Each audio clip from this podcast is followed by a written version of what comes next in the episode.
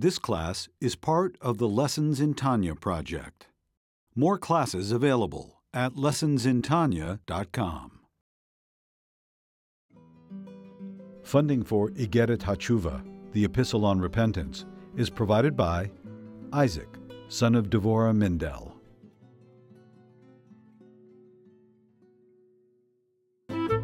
Lessons in Tanya.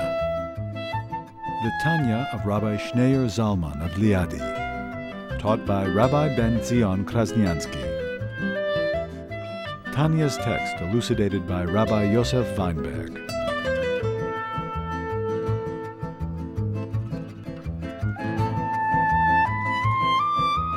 So the hey, therefore the hey represents speech. So you see in the Hebrew language how the letters, the shape of the letter, actually contains the meaning of what the letter represents. The name Yud Kei Vav Kei actually contains and represents Hashem's name. That's why the letters Yud Kei Vav Kei are holy. When you write Hashem's name, it's holy. You're not allowed to erase it. You're not allowed to. You have to treat it with holiness and respect. You're not allowed to enter certain places because the letters itself is not just symbolic. It's not just a symbol. The letters itself, the Hebrew language is Lashon HaKodesh, the holy language. This is the language with which God creates the world. The letters, the shape of the letters actually contain the meaning of what, what the letters represent. As you see in the shape of the Yud and the shape of the Hey and the Vav and the shape of the Vav and the numerical value of the Vav and the Hey the numerical value of the Hey, five, and the shape of the Hey, and the Ha, the breath. This all expresses communication. The Yud rep- rep- represents Chachma, supernal wisdom. The Hey, rep- the first Hey represents Bina, understanding. The Vav represents the emotions.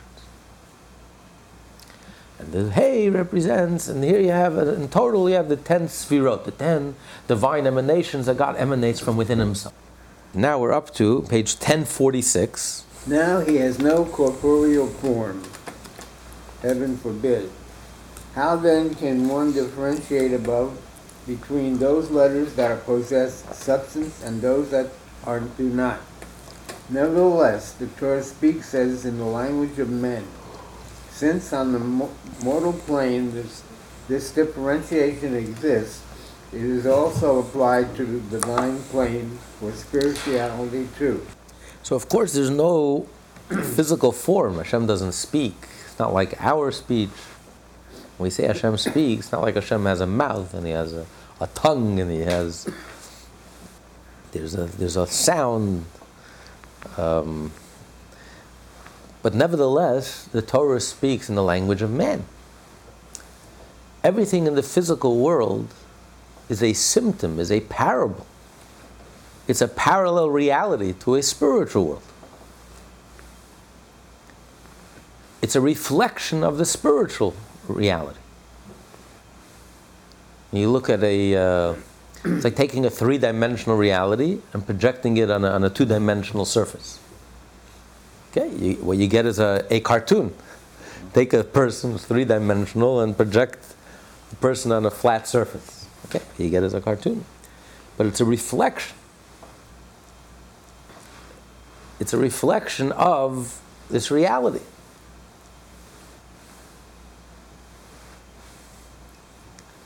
So everything in this world is really a reflection of a divine reality. Because the content, the definition, the shape of everything that exists originates in the divine. Why do we have four categories as we learned in the first part of the Tanya? Why do we have four different categories of existence, organized all of existence in the four different categories the inorganic, the organic life, the animal life, plant life, and human life? Because in the origin with which Hashem creates the world, Yud Kei Vav Kei, you have four letters. So you have four different categories, four different expressions of life, of a life force. The stone, the only life force is expressed in the fact that it exists. Organic life, the life force is expressed in the fact that it grows. There is no pain. It's not like the soul, it's not like a living thing, but it's a living in the fact that it grows. In an animal, there's a much stronger life force. You see, there's pain, there's a soul, there, there, there's. And then the highest life force, which is human. So that's a reflection of the divine. Ultimately, everything that exists in this world has a divine source.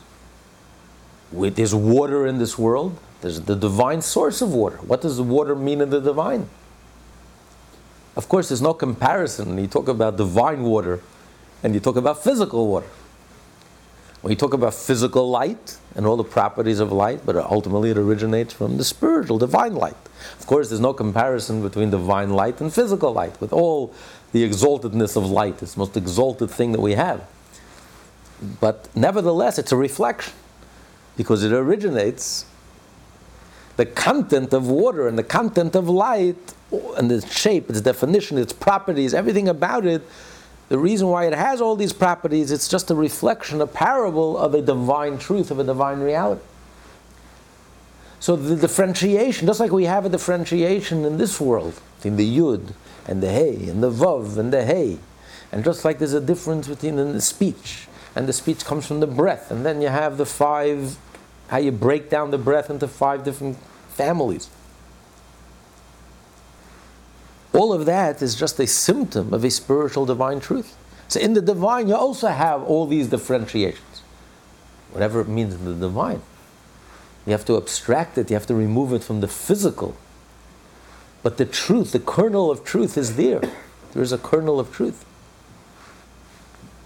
that's expressed in this, just like the seed. You look at a seed the seed has a DNA. If you put plant this seed into the ground, from this seed will grow this luscious tree. But when you look at the seed, what do you see? I just see a seed.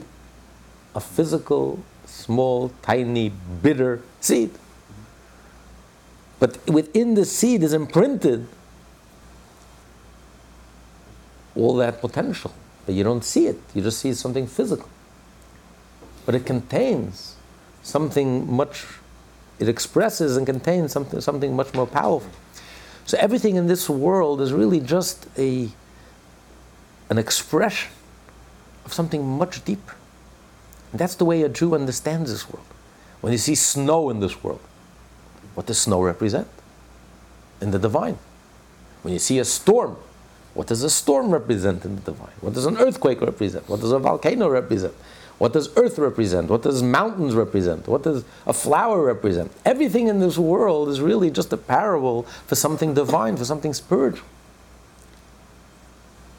And you have, but you have to strip away the material, the physical, to be able to understand and to appreciate the inner content, what the divine, the divine, what it means in the divine.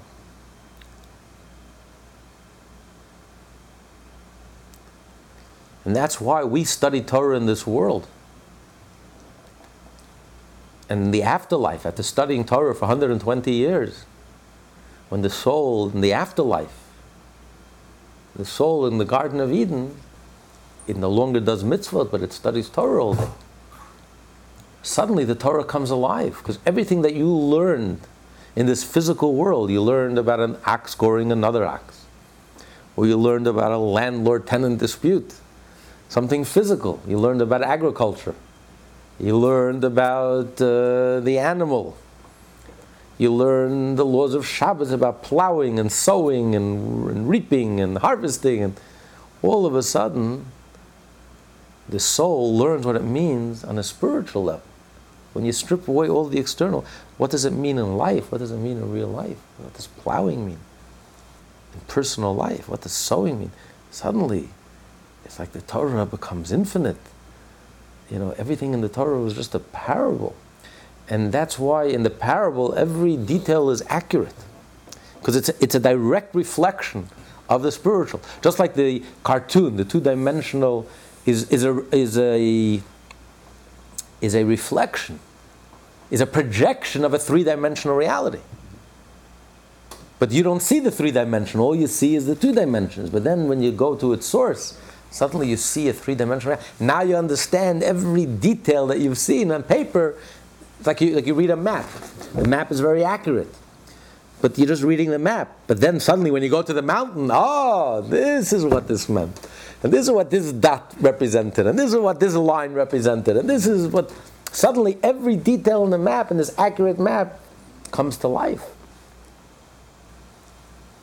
So, the Torah that we learn and we gather in this world, and that's why every day of Torah is so important, every bit of Torah that we study is important. Because when the soul comes after 120 years, if you didn't study Torah, if you missed studying Torah, you missed one detail, you can't understand the picture. You can't understand the whole picture.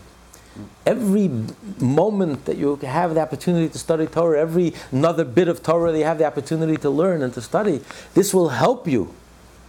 When you, after 120 years, now you'll be able to, your soul will open up.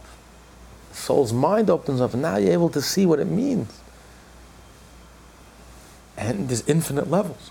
It says King Solomon, the wisest man that ever lived, was able to teach 3,000 parables. What does that mean? That King Solomon had a collection of parables. His brain was so big he was able to remember 3,000 parables, just like you have, you have comedians with 3,000 jokes in their, in their pocket. The King Solomon was so brilliant that he had 3,000 parables in his pocket. He can always, I mean, no, no. Torah means something much deeper than that. The Torah means that everything in the Torah, he was able to strip away the external and understand the seed, understand what's really going on, understand the spiritual level. What does this mean in life? He was able to take every law in the Torah, every mitzvah in the Torah. You talk about the priest, and you talk about the eight clothes of the priest, and you talk about, you know, to us it sounds like very dry laws, very mechanical laws. What does it have to do with me? What does it have to do with my life? I'm not a priest, I'm not in the temple. And so much of the Torah, you're reading about things that seem not relevant to you. The laws of purity and impurity, not relevant today. And yet the truth is, everything in the Torah is relevant. It's so relevant and so profound and so powerful. It hits home because it's talking about life. But King Solomon had that ability. King Solomon had the ability to strip away. It's just a parable and to see what the Torah is talking about and to relate it to your life. Everything in the Torah. And when you strip away one level, just like you're able to strip away from the material and understand it on the spiritual level, there's a deeper level, there's a second level, then there's a third level, and then there's even a deeper level. And he was able to go 3,000 steps. He was able to take every step in the Torah and like to, uh, to remove the layers. Okay, let's, like the Russian doll. Okay, it goes deeper and even deeper and even deeper. So now we understand what the soul is doing in heaven for, th- for hundreds and thousands of years.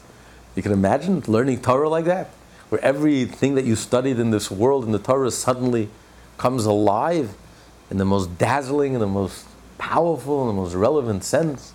Now you understand why this detail is important and what this means and what it really means and what this is really all about.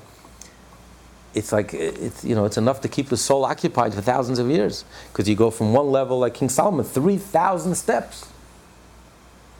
And that's all just spiritual, understanding the Torah in the spiritual sense. Imagine understanding the Torah from a divine sense, how everything originates in the divine and what it means in the divine. But the truth is, it's all contained, just like in that seed, it's all contained in that seed.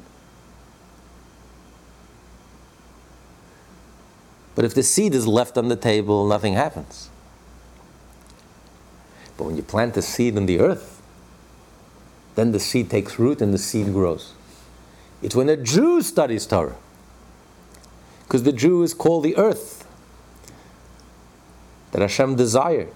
So when you take the seed of Torah and you plant it in the earth, when a Jew studies Torah and a Jew does a mitzvah, suddenly it takes root, and from this seed, it gives birth to this tree that keeps on growing and growing and growing. The soul, after 120 years, keeps on learning and studying and growing from one level to the next level. And it's enough to keep the soul stimulated until Mashiach comes. The soul doesn't get bored of there. Because it's so deep, it's so profound. We only have the most external, simple, physical, practical sense of the Torah. But in this practical, physical sense of the Torah, all this infinite depth is contained, the 3,000 steps. 3,000 parables, one deeper than the next, one layer even deeper than the next. And that's just spiritual. And then you reach the divine. Everything originates in the divine. All the details of this world, everything, all originates in the divine.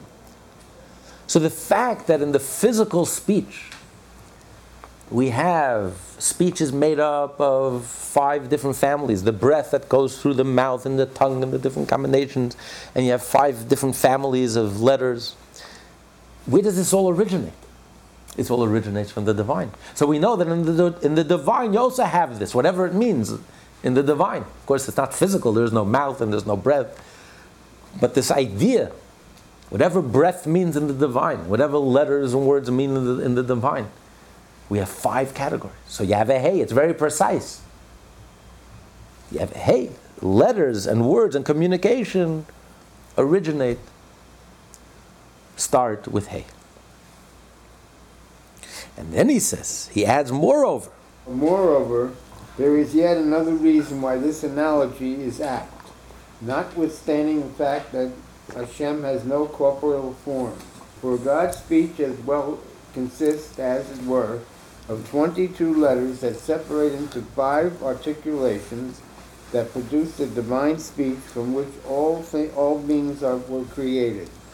For a discussion of these letters and their significance, see Likutei Amarim. It's much more than that. It's not only the fact that we see in this physical world that speech is comprised of hey, the ha, the breath, which all of the letters have that breath and then it's divided into hey into five different through the five different movements you have the five different categories of letters. Whether the tongue goes against the uh, gums or goes against the palate of the mouth or the, or the teeth coming together the lips coming together the throat whatever. He says on the contrary where do we have all of these different where do we have all this reality in this physical world? Where does it come from it originates in the divine. It's because there are letters in the divine, that's why we have all these differentiations in this world. Because as he explained in the Tanya in the second part, everything is made up of the divine, but the divine is undifferentiated. What differentiates one from the other? It's the letters and words. Just like the letters and words contain an idea. So when the teacher has an idea, in the teacher's mind, the idea is one brilliant flash, it's one point. It's one. But when the teacher has to communicate this idea to his students, the teacher has to bring it down into words, into parables, into letters, into words. Suddenly, this one idea becomes a book, a course, a 10 year course. What the teacher had, one concept by the time. He has to break it down and explain it to, to simple minds, suddenly it's, it's, it's, it's, it's, it's, it's a sea, an ocean of words and letters. It really all contains one concept but the concept is too brilliant and too dazzling for the student to grasp it. So it's only when the teacher communicates these concepts into words, is able to bring it down into words and letters and parables and in the world and the language and the mind of the student. Suddenly it, it grows exponentially. It, it becomes a whole ocean of words and letters and ink and paper and so all of this world is created by the divine, by the divine letters and it's only the divine letters. The divine letters contain, just like when we speak, it contains our emotions. We're expressing what we feel, we're expressing what we think, what we understand. So the divine letters contain the inner, the divine sphirot, the divine personality, so to speak. But it's only when they are contained within words and letters that suddenly suddenly we have God creates this pluralistic world, this world which is so differentiated. So everything in this world is really just an expression of the divine. It originates in the divine. It's only because the divine is made up of all these, the breakdown of the letters, that we have this multifaceted world, multiplicity. And the different letters and the different combinations of the letters, and that's why we have this almost infinite variety of being. And that's really the miracle of existence. Just like in the human language, if you think about it. There are only 22 letters. The Hebrew language is 22 letters. That's the original language, that's the holy language. So uh, all languages, more or less, 22 letters. All the books ever written, every bit of wisdom, every bit of knowledge, every bit of philosophy, 22 letters. How many musical notes are there? Every song that was ever created. This infinite variety of songs all comes from these few notes. It's, it's mind boggling. From something so limited, you have something so infinite. Because everything originates from Hashem. Hashem is infinite. But if the infinite were to be revealed, there would be no world. It would be everyone, everything would be one. Everything would be one. It would be completely nullified within Hashem. In order to have a multiplicity, in order to have a differentiated world that feels separate and every every individual creature is defined and separate, has its own properties, its own unique character. That's why Hashem spoke. Hashem contained His light within the vessel of speech and letters that breaks it down and allows for this, and the different combination of the letters allows for this multiplicity of existence and being and so it's because Hashem has this differentiation, the hay. That's why we have the hay. It's not that, you know, we have we look at our reality and we understand, okay, Hashem also has it. On the contrary, it originates from Hashem. The reason we have it is because Hashem has it. We're looking at it backwards. It's not that if it exists in this world, Hashem also has it. On the contrary, because Hashem has it, that's why it exists in this world. But we don't see it. The only way we can know is from, we have to look backwards if we see something in this world, so we can deduct the only reason it must be in this world is because this is the way, this is the truth in the origin, in the divine. Because it exists in the divine, that's why it exists in this world. So whenever the Torah brings a parable of a king and a, and a it tries to explain something of Hashem and brings a parable of a king and his servants or whatever, it doesn't mean well because it exists in this world this way, therefore it has to be in the divine that also works that way. On the contrary, because we see it in this world, everything that happens in this world originates in Hashem. So it's only because this is the way it is by Hashem, that's why we find the same reality in this world. But we don't know. We can't see the divine. So by looking at this world, looking at the symptom, we can understand what's going on beneath. Today is Yud Kislev, is the Chag HaGula, the day of redemption of the Mittler Rebbe, the son of the Alter Rebbe, Rebbe DovBer. Actually, this was the day that the Alter Rebbe finished saying the Tanya.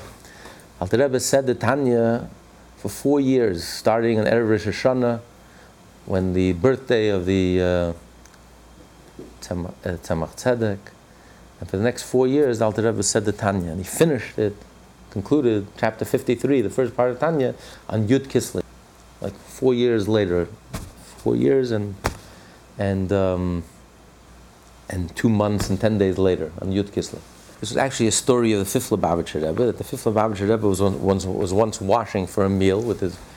He was eating, having dinner with his brother, his younger brother. And his younger brother got very excited. He said that the uh, scientists just discovered that there's a vein in the head and when a person is trying to remember something, right? When you're trying to remember, what do you do? You lift up your head. Why do you lift up your head when you try to remember? And when you're trying to think very deeply, you, you, you, you know, you bend down and you're thinking very, very intensely. He says, well, there's a vein. He says, so when you are trying to remember, you pick up your head so the vein could move towards the memory, the part of the brain where memory comes from, which is in the back of your head. The, when, you, when you want to go very deep, So you, you bend your head down so the vein moves towards that part of the brain where you think very intensely and very deeply about things. He's very excited. The Rebbe Rashab was in the middle of washing, so he couldn't speak. So he says, wait.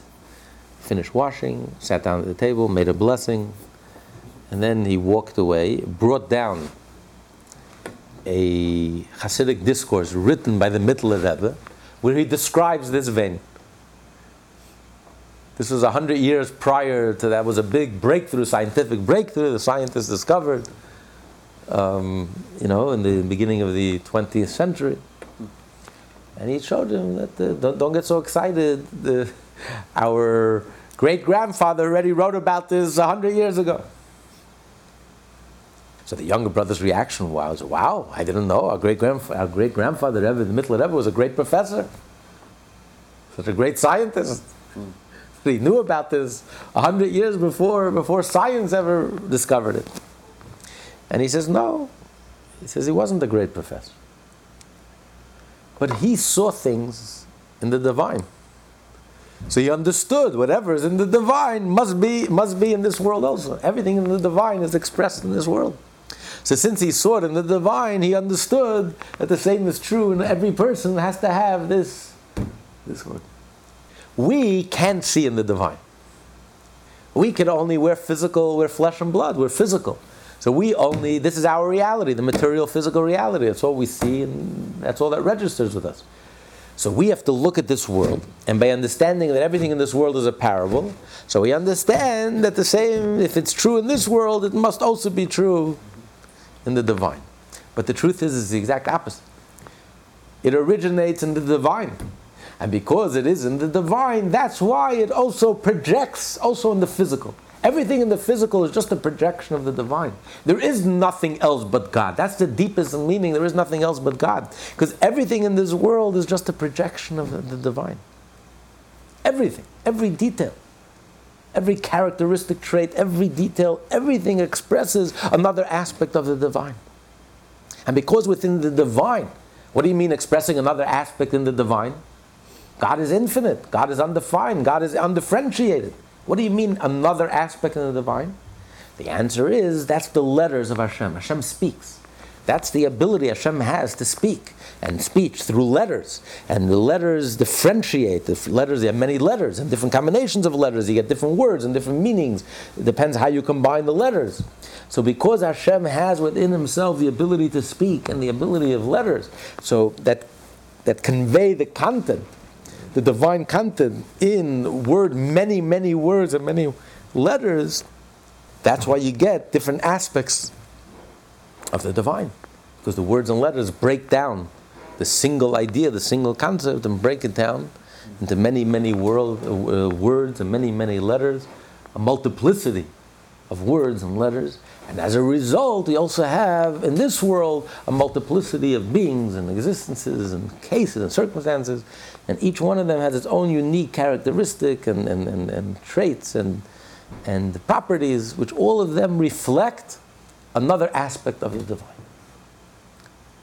And they help us better understand the divine. This is the way a Jew looks at this world. Obviously, if you look at if you look with these types of glasses, you see a different world. You don't see a corrupt, coarse, crass world. If you realize that everything in this world is really a parable for Hashem, then you find Hashem in everything. When you look at water, water reminds you of a certain divine aspect. You look at a mountain, a mountain reminds you of a certain divine aspect. Everything in this world reminds you of a certain divine aspect. We can learn from everything in the world. You could even learn something positive from a lawyer. what's the positive what's the positive thing we can learn from a lawyer?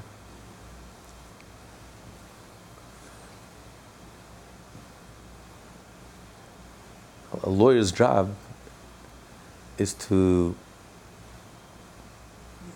not only defend this client, but to highlight all the positive aspects of his client. Even the client can be guilty as, and yet he has to paint a different, he has to find something good to say about his client. And paint the picture, bring out all the good within. And that's what the Torah says. You always judge a person favorably. Always see another person in a positive light. Sometimes it's very difficult. Sometimes you got to dig very deep. I have nothing positive to say about the person. you know, there was a person at a funeral, someone died, and, and no one could say anything positive about the person. Everyone said he's the biggest crook, scoundrel, lowlife, bum that they've ever met in their life. So he said, Come on, say something good about the other person. He said, Well, in comparison to his brother, he was a saint. you, know? you know? But there's something positive that we learn from everything in this world.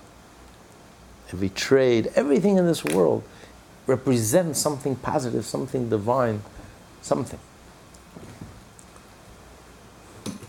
And when you look at the world that way, you see, you see a different world. So that's what he says. So, yes, of course, we're speaking about physical. But where did this physical come from? It comes from the divine, from the letters of the divine, which are differentiated. And these letters are the vessels that contain this light. So the hay, which breaks down the breath, breaks down the simple breath, which all the letters have in common but breaks it down to differentiate one letter from another letter, and then the different combinations of the letters, which creates different meanings and different words, and suddenly you get a multiplicity of words and definitions and meanings. And where did this all come from? It comes from the divine speech. So the divine speech is expressed in the hay. Because it's the breaking down and the differentiation of the simple breath into hay, starting with hay, five families, categories of sounds, and then more specifically, 22 sounds. Because each family itself, there's a difference in the aleph and the ches and the hey and the ayin. There's a difference in the bays and the vav and the mem and the pei, even though you all share in common that it's all by pressing your lips together. But it's how you do it that you um, that creates the different sounds. So this all originates within the divine. Okay. So till now we discussed how the letter Yudke Vavke, the actual letters Yudke Vavke, contain, express and contain the divine, the ten sfirot. That's why the letter Yudke Vavke, Hashem's personal name, is holy. Because the letters contain holiness. They contain the holiness of the divine sfirot, of the divine emanations. Since the Jewish soul, now he's going to explain, since the Jewish soul is made up as a piece of Hashem. Chelik Hashem Amoy, that his nation is a chelik, is a piece of Hashem, meaning a piece of Hashem's name. We have Hashem's name within our soul. Our soul is comprised of Hashem's name, Yud Ke Vav Now he's going to exp- explain specifically how do we find, where do we see that in the Jewish soul you have the Yud, of Hashem's name. In the Jewish soul, you have the Hey of Hashem's name. In the Jewish soul, you have the Vav of Hashem's name, and you also have the last day of Hashem's name. We just see that all the ten Sefirot are included, in represented within the Tetragrammaton. The Alter Rebbe now goes on to explain that likewise within the sound, which is part for the Tetragrammaton, there exists 10 corresponding levels of faculties. Analogy. Exactly the same applies to the soul of man. Again, keeping in mind the infinite separation between the creator and the created soul. Since the soul derives from the internal aspect of godliness, the Tetragrammaton, which comprise the ten Sephirot, the soul likewise comprise the following characteristic. Just as the letter Yud lack length and breadth, is but a simple point, so too is Chokhmah, a faculty that lacks intellectual length and breadth merely. Possessing the potential of the being revealed and thereby understanding and conceiving true existence and greatness. in each person according to his measure, according to the breadth of his intellect and understanding. While the degree of one comprehension of godliness depend on the breadth on one's intellect. The Jew's essential ability to find God through being and greatness securely integrated in his mind stems from his soul's attribute of Chokhmah alluded to the letter Yud. First, we begin with the letter Yud. The letter Yud represents the initial state of wisdom, which actually begins not in the conscious mind, but in the subconscious mind. That is really the beginning of wisdom.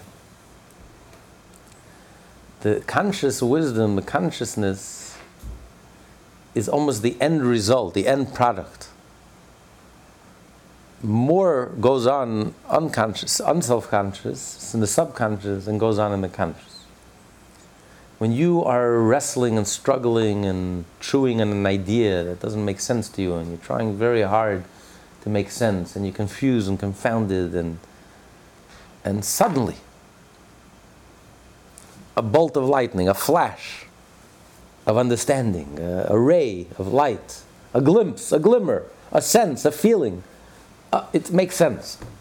I don't know how, I don't know what, I can't explain it, I can't articulate it, I can't even explain it to myself. Where did that come from? I don't know. But while you were, you couldn't eat and you couldn't sleep and you were disturbed and something is, and you're agitated and you're all, your subconscious is working on the problem. And without even your knowledge. But because you're making yourself into a vessel, into a vehicle, because you're clearing your mind, because you're so confused and confounded, and you're open to receive, and suddenly you get an IM, instant communication from your subconscious. So the beginning of wisdom, wisdom as it is, is hidden and concealed. Even the flash is just a flash, a dot, a point, just a point of light, a potential for understanding.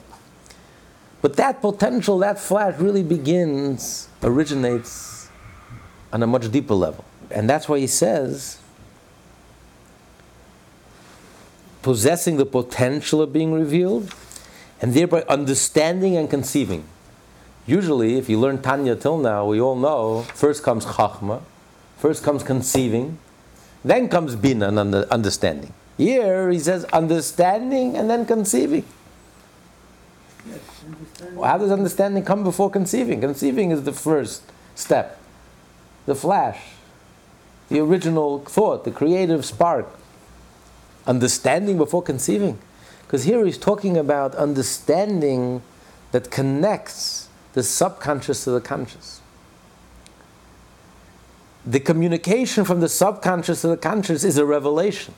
It's like the subconscious is coming down into an understanding. And that leads to conceiving. On a conscious level, suddenly you get a flash, you get a spark, you get a, a sense. But that's really the subconscious coming down into a level of understanding so it can communicate to a lower level to the conscious, for the subconscious to communicate and to make contact with the conscious. It's, it's the equivalent of the level of understanding that comes after conceiving. Once you conceive an idea, then you bring it down into words, into letters that you can grasp. So too, once the subconscious understands something, the subconscious then, un, then communicates it and brings it down into the level of consciousness, into the level of conceiving. So this is the flash, this is the spark, this is the hidden wisdom. So every Jewish soul has this hidden wisdom. Some are more intelligent than others, but every Jewish soul has this essential ability to find God's true being and greatness. And that's why he says to understand and to conceive of God's truth. Because that's the nature of wisdom. The nature of wisdom is That's the difference between wisdom and understanding. The difference between the creative genius and the analytical. The right brain, the left brain. Two different, two different people. Two different. They're looking for two different things. The chacham, the wise one, is looking for the truth. He is looking for the truth.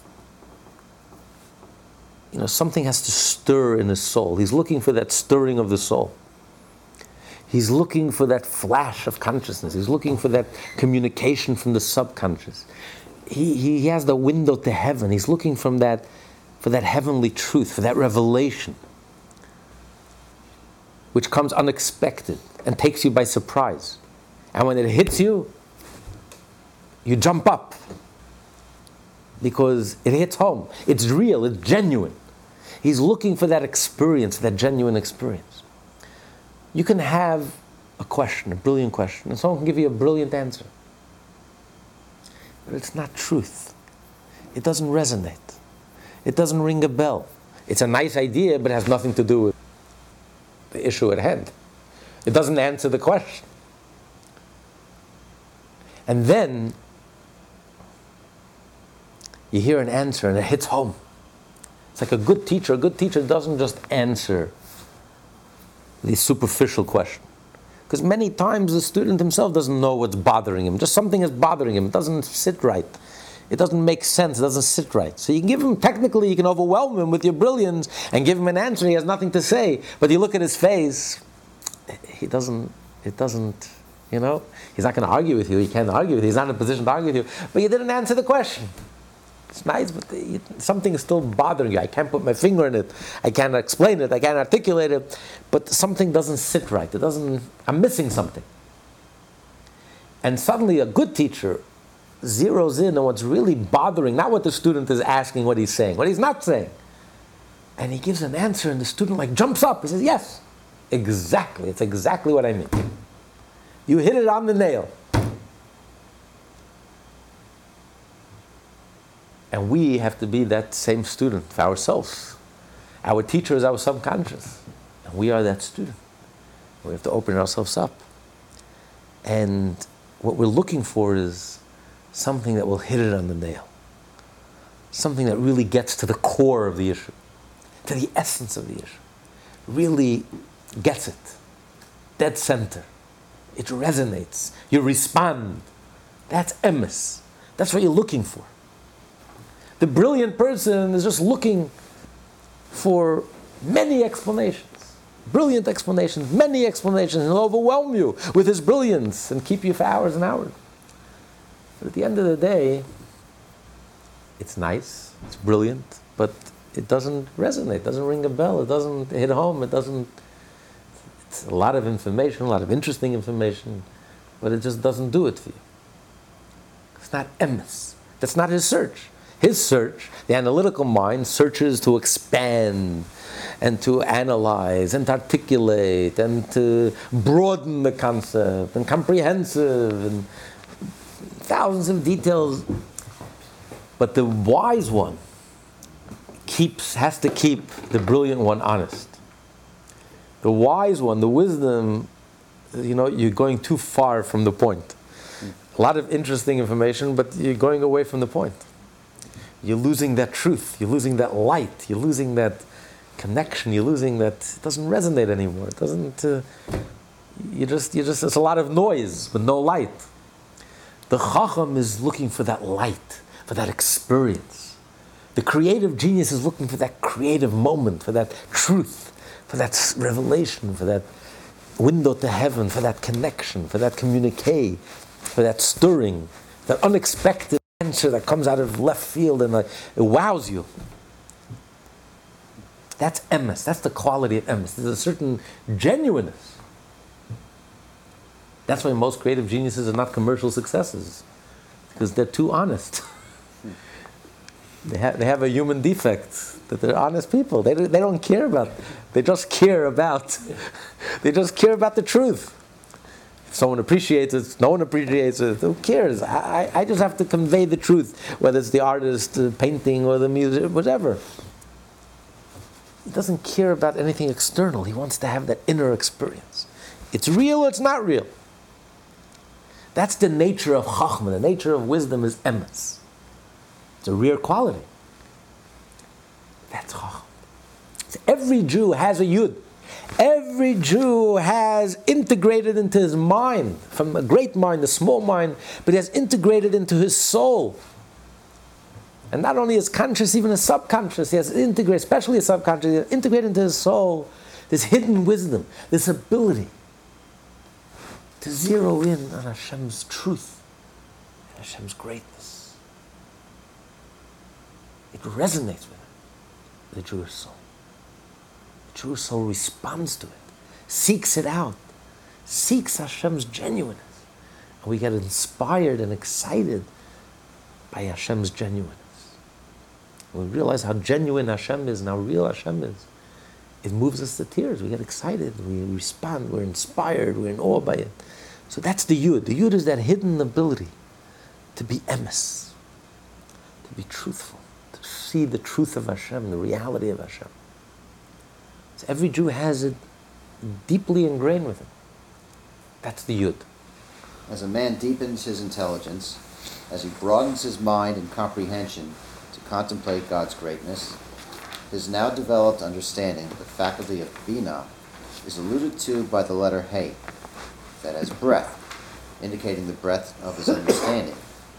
The He also has length, to indicate downward extension, so that from his understanding and contemplation of God's greatness, he arouses love and fear and their offspring, i.e., the other emotive attributes, which are termed the offspring or branches of love and fear in his mind and in the recesses of his heart. At this early stage in the generation of the spiritual emotions of love and fear and so on, they are not yet manifest. Then comes the hay. The hay is we have the ability to broaden this flash, this idea, this sense that every Jew has ingrained within them, this sense of Hashem's truthfulness and Hashem's greatness. But it's just a flash, it's just a sense. You have to broaden it, you have to deepen it, you have to get into it.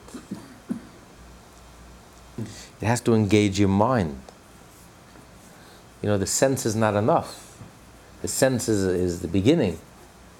But then you have to take this sense and you have to expand it and broaden it till it engages your full mind and your full intellect.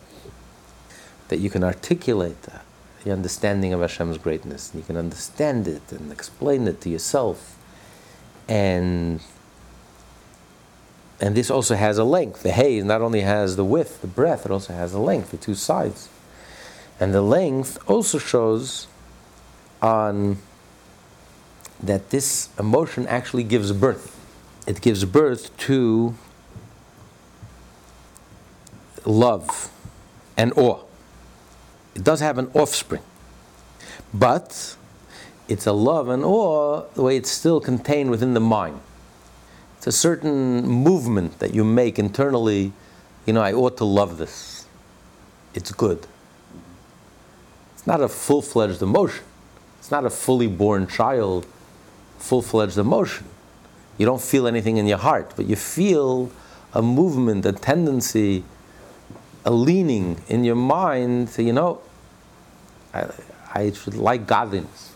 I ought to like godliness. It's good. I ought to be attracted to godliness. This is what I ought to love. So that decision, that judgment, that decision, that's like the love, way it's still contained in the mother's womb. It's in potential form. It's not intellect. Pure intellect is understanding. This is already the re- conclusion, the result of the intellect, and the conclusion that you reached as a result of this intellect is that I ought to feel attracted towards this. I ought to love this and to be pulled towards this and go in this direction. So, so it does have some effect. The hay is not only in the width, but also in the length, that it has some effect, that it does give birth, conceives at least the beginning of this uh, offspring, the first stage of development of the offspring, the first stage of emotion, the first level of emotion, still contained within the intellect. It's more of an intellectual emotion, it's a cold emotion. It's not a heartfelt, your heart is on fire, flaming. Your heart doesn't feel anything yet. But in your mind, there's the birth of an emotion, there's the beginning of an emotion, there's a, a direction of movement, a, a decision that's made that I should be pulled in this direction, I should be attracted to godly things, I should be attracted to holiness and to divine things as a result of your understanding. So this can only come about as a result of bina, because chachma is like the father. The father just gives the seed. The mother takes the seed and develops it. So the mo- but the still carrying the child. But even in the mo- even the child, when the mother's carrying the child, the child is fully formed in the mother. So you get a full-fledged child. It's the first stage of birth. The, the child hasn't been born yet, mm-hmm. but the, you still see the form of the child. It's separate from the mother, but the mother contains the child. So it's only as a result of the intellect that you can give birth. You can conceive of a child. You can conceive of an emotion. And that's the first stage of an emotion. How do you, how do you get to, to a full fledged emotion? You can't start with a full fledged emotion. I love, I'm, an, I'm flame, I'm a, my heart is a flame. First, you have to start with an understanding, and a deep understanding. Chachma is not enough. Chachma is too abstract. It's too, it's, it's a flash. It's, it's, it's too, it's not enough. You have to develop this idea and articulate it until in the full width and breadth, and then that can lead to an emotion. That can lead to an actual decision, a pull, a decision that I want this, and I ought to want this, and I ought to go in this direction. Then you can become pregnant with an emotion. You can become pregnant with an emotion if all you have is chachma. It's too, it's too deep, it's too profound, it's too abstract, it's too remote. Just like from the seed, the seed alone, you can't do anything. It's like you need a seed and a womb. And Exactly. So chachma is the seed. And. Exactly. And the womb, that's the mother, and you need time. Chachma is a flash. You get it. It's, it's, it's a sense. timeless. Right. But then to develop it, to, to, to this, that takes time. You have to develop it, and you have to understand it, and you have to find the language, and you have to get into it, and you have to really grasp it, and you have to internalize it. And that could lead, then you can get pregnant. That's the beginning, the first stage of giving birth to a child, to an offspring, to a result, an emotion. Until ultimately they find overt expression in his heart. From the pregnancy, then comes the birth. Once you begin, once you have the hidden emotion, the emotion the way it's contained within the mind, cold emotion, that can give birth to a genuine emotion. But we're not, we're talking about real emotions, emotions that are lasting, emotions that are sustaining. We're not talking about empty, superficial, fleeting feelings that don't mean anything. Talking about a real solid emotion. A real solid emotion has to be based on understanding. There's no awareness, if there's no real awareness, you can't really build a real emotion. But once you have awareness, then you can become pregnant with an emotion. It's still in the state of pregnancy. It's still concealed. It's more intellect than emotion. It's the beginnings of the emotion. And then you give birth to a full fledged emotion. And the emotion has a life of its own, just like the child has a life of its own. Children surpass their parents many times. Some, the emotion is sometimes much more powerful than the intellect that gave birth to the emotion. It's a force in itself, it's a power in itself. Strong emotions, strong feelings are, are mighty, are very powerful. So this is all the hay, the yud and the hay.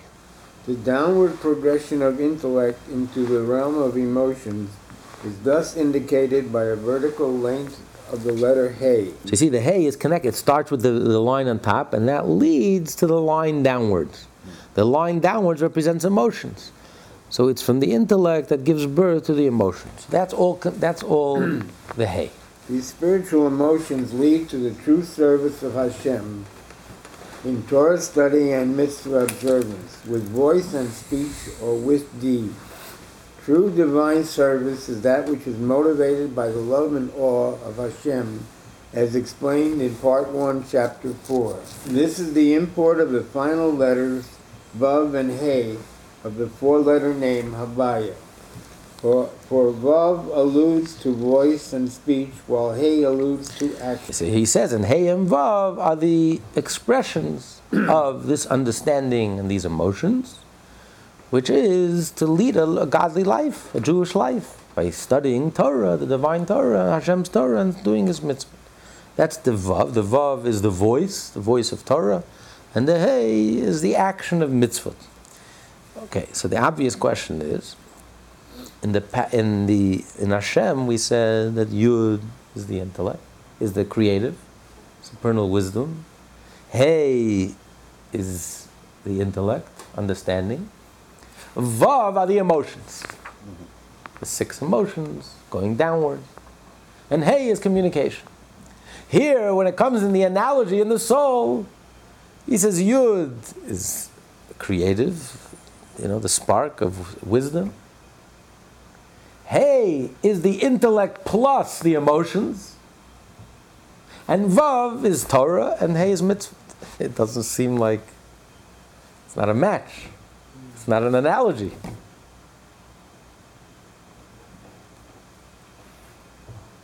And then he continues and adds another explanation why the last, the end of this chapter is going to explain that the Yud. Okay, we'll leave the end of the chapter, and this question we'll leave for next time.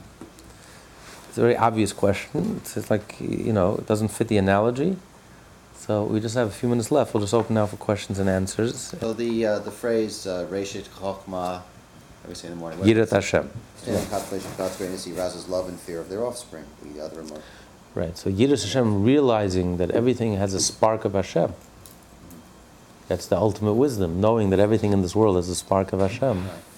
That's the, uh, but also the highest level, the Yud actually, Chachma, represents the highest level, which is awe, the higher level of awe. We're completely egoless, completely unself-conscious, which is even greater than love, because love is self-expression.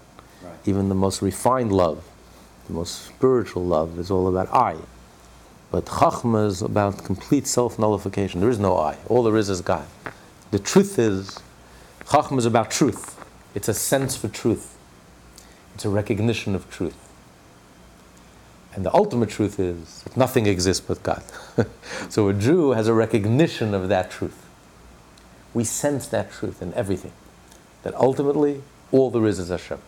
That's why every Jew will always say, Baruch Hashem, thank you Hashem. Because the simplest Jew has that truth ingrained in them.